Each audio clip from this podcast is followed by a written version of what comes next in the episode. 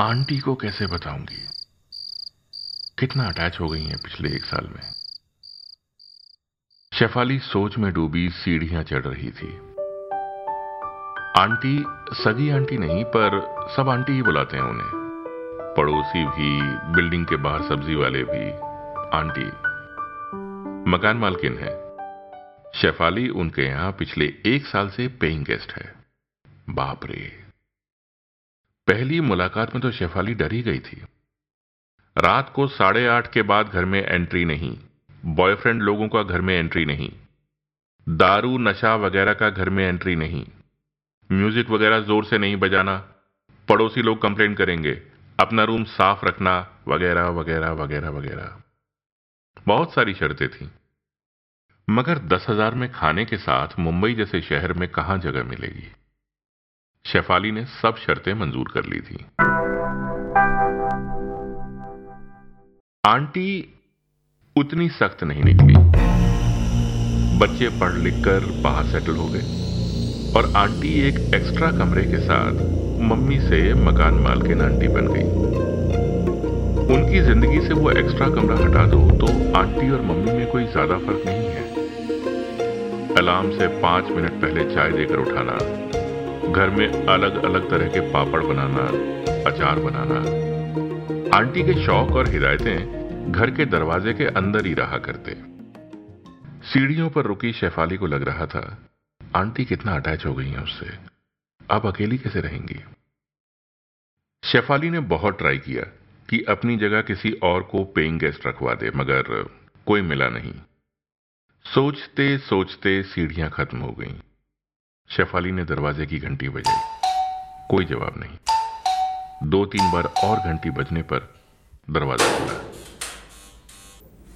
Aunty ही थी। कान में earphones लगे हुए थे। आंटी बोली, तूने जो मेरे फ़ोन में वो रैप सॉन्ग डाला था ना, वही सुन रही थी। म्यूज़िक बहुत हाई रखते हैं ये लोग। शेफाली अंदर आते हुए बोली, मैं पुराने वाले गाने डाल दूँगी। आंटी बोली, ये भी अच्छा है। बस ऐसा लगता है किसी चालू होटल का वेटर म्यूज़िक के साथ मेनू कार्ड सुना रहा है। Mutton pav mutton curry mutton Mughlai mutton Hyderabadi mutton korma. कहते कहते आंटी हंस दी मेरा ट्रांसफ़र हो गया आंटी। शेफाली अचानक बोली। आंटी की हँसी रुक गई। हम्म, कब जाना है? आंटी ने पूछा। शेफाली बोली नौ दिन में कोलकाता में ज्वाइन करना है। मैं आपको बताने वाली थी। आंटी बोली कोई बात नहीं। तुझे तैयारी भी तो करनी होगी। आंटी ईयरफोन लगाकर दूसरे कमरे में चली गई। शेफाली जानती थी, सिर्फ़ ईयरफोन्स लगे हैं, गाना ऑन नहीं है। थोड़ी देर बाद आंटी अचार की बोतल के साथ लौटी। इसको नज़र के सामने ही रख, पैक करते टाइम याद रहेगा। आंटी ने अचार की बोतल देते हुए कहा। शेफाली बोली, आंटी, कोलकाता में एक बार सब सेट हो गया तो मेरे पास घूमने आ जाना आंटी बोली, मैं किधर आऊँगी? तू देहरादून से आई थी? मैंने समझो देहरादून देख लिया।